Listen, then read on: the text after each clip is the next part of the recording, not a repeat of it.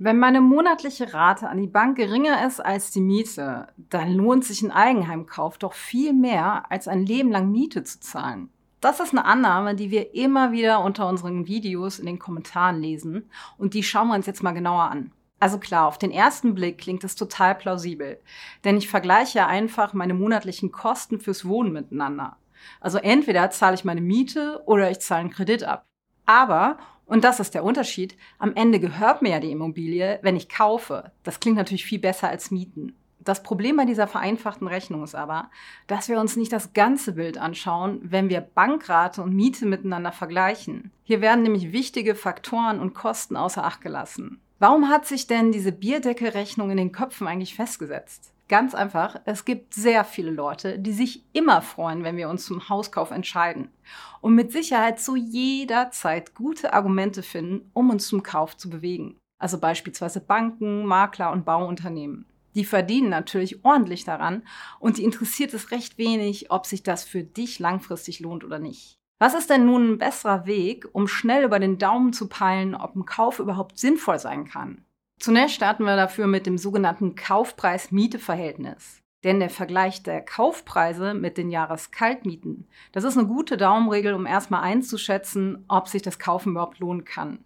Hiermit können wir das aktuelle Preisniveau besser bewerten, anstelle Kredittilgungsrate und Miete ins Verhältnis zu setzen. Der Wert, der sich dabei ergibt, zeigt die ungefähre Anzahl von Jahren, die ich mieten könnte, bevor die Immobilie abbezahlt wäre, also ab wann sich der Kauf quasi rentiert. Je geringer jetzt der Wert des Kaufpreis-Miete-Verhältnisses ist, desto günstiger bzw. rentabler ist die Immobilie einzuschätzen. Und Experten sagen allgemein, dass ab einem Wert von 25 ein Kauf als teuer gilt und nicht sonderlich rentabel ist. In gefragten Großstädten gilt sogar ein Wert ab 30.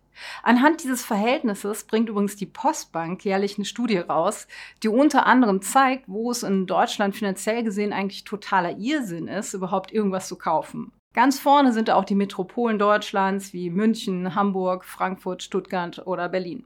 Okay, aber wie berechnen wir nun das Kaufpreis-Miete-Verhältnis genau? Zunächst solltest du erst einmal darauf achten, dass du möglichst identische Häuser oder Wohnungen vergleichst, also bezüglich Lage, Wohnfläche, Alter, Ausstattung und so weiter.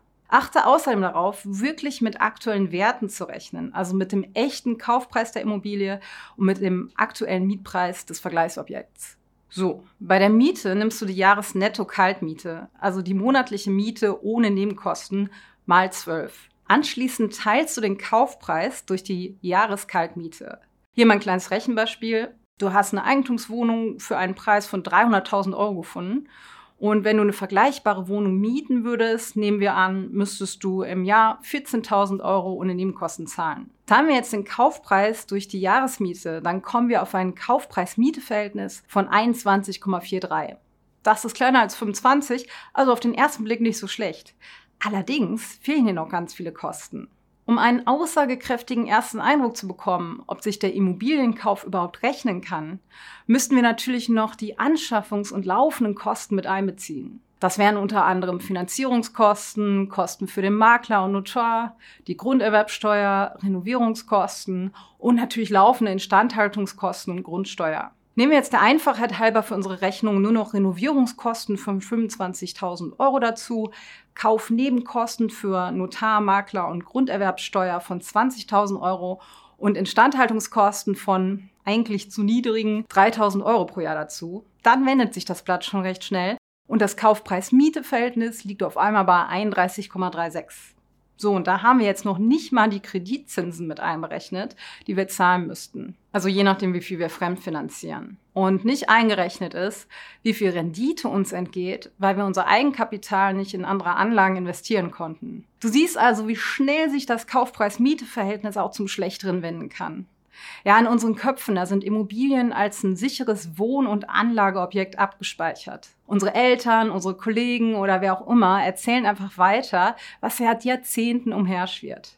Aber Verbraucherschützer warnen davor, der Annahme blind zu vertrauen, dass Kaufen per se eine super Sache ist. Gerade weil bei Immobilien ein massives Klumpenrisiko herrscht. Das heißt, sehr viel, wenn nicht sogar all unser Geld, steckt in einem einzigen Objekt. Wenn mit diesem einen Objekt dann irgendwas schief läuft, dann könnte ganz viel von unserem Geld weg sein. Alternativ, und das haben leider immer noch nicht genug Leute auf dem Schirm, könntest du dein Geld auch in ein spekulationsfreies, wissenschaftlich fundiertes ETF-Portfolio stecken und ganz entspannt die Marktrendite von 7 bis 8 Prozent mitnehmen, beziehungsweise inflationsbereinigt von circa 5 bis 6 Prozent. Du hast damit dein Geld super breit gestreut, also kein Klumpenrisiko und nach einem minimalen Anfangszeitinvest so gut wie kein Aufwand damit. Das ist auf jeden Fall der entspanntere Vermögensaufbau. Wetten wir hingegen darauf, dass unsere Immobilie auf jeden Fall immer weiter im Wert steigt, dann könnten wir damit leider ziemlich falsch liegen. Zwischen 1971 und 2015 zum Beispiel lagen die Wertsteigerungen in Deutschland im Durchschnitt inflationsbereinigt bei minus 0,2 Prozent. Auf was allerdings alle nur gucken, das sind die Wertsteigerungen der letzten Boomjahre. Also zwischen 2016 und 2020, da gab es exorbitante reale Steigerungen von über 7 Prozent pro Jahr.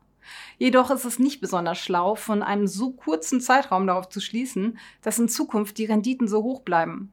Renditen kennen grundsätzlich zu ihrem langfristigen Durchschnittswert zurück, das nennt sich Regression zum Mittelwert, und kein festes Glauben an dauerhafte Überrenditen wird hieran irgendwas ändern. Aber klar, ein Eigenheim ist für viele eine eher emotionale Sache und es geht nicht jedem nur ums Geld. Nach sorgfältiger Überlegung und Rechnung muss die Mieten- oder Kaufenfrage jeder für sich persönlich beantworten. Wenn du eine Entscheidungshilfe benötigst, ob Mieten oder Kaufen für dich besser ist, dann lad dir gerne unsere drei Schritt-Anleitungen aus der Videobeschreibung herunter.